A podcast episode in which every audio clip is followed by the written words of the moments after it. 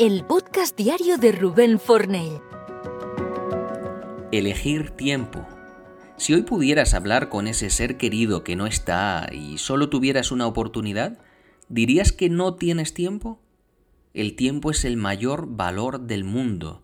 Sin controlarlo, sin saber cuándo se nos acaba, nos supone una decisión constante consciente o inconscientemente. No concibo un mayor aprecio que otorgar tiempo a algo o a alguien.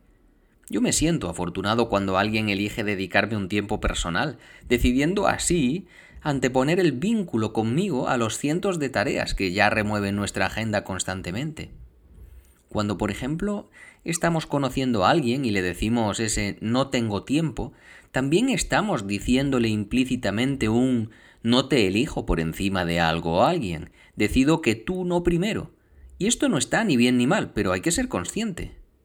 ¿Quién no ha vivido el intentar construir un vínculo con una persona que continuamente te presenta un no tengo tiempo ni para una llamada? ¿Quién no ha vivido el sentir ganas de saber más de alguien, pero estar condenado a una respuesta intermitente espaciada en el tiempo a través de mensajes de WhatsApp? Pienso que el tiempo es decisivo en la construcción de la intimidad del vínculo y de la confianza, en todas las fases, pero especialmente en las primeras fases de la relación, en esos momentos en los que nuestro cerebro está intentando completar las piezas del puzzle que no son conocidas y que nuestro corazón late muy rápido. ¿Realmente tú crees que cuando hay un gran interés sincero existe un no tengo tiempo? No te quiero decir que un día no sea esto una realidad y no tienes tiempo por más que quieras, pero es un día, dos días, pero no puede ser un continuo. En mi caso, yo soy una persona que fácilmente puedo decir, y es real, no tengo tiempo, y es que profesionalmente en mi día a día es así. ¿Por qué a veces me retraso en contestar mensajes profesionales?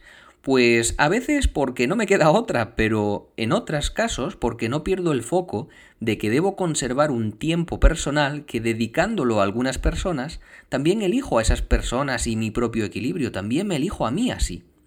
Podrías hacer esa llamada profesional hoy y no hablar con tu madre. Podrías avanzar más en tus proyectos y no dedicarle una llamada de cinco minutos a esa persona que estás conociendo y con la que te estás vinculando. Podrías continuamente derivar tu tiempo a otras cosas, pero ¿Y dónde te dejas a ti? ¿Dónde te dejas el corazón? A veces, esas personas que están continuamente en un no tengo tiempo, se dejan el corazón en un lugar tan frío como aparentemente seguro, en un lugar donde se congela, porque es más sencillo seguir en la vorágine de lo controlado que los riesgos que entrañan los vínculos porque cuando dedicas ese tiempo al trabajo o a esos emails, eso está ahí para ti, dándote incluso una gratificación de haber quitado una tarea más. Pero con el vínculo personal no es igual, porque quizá tú elijas dedicar ese tiempo y al otro lado, quizá un día no te elijan.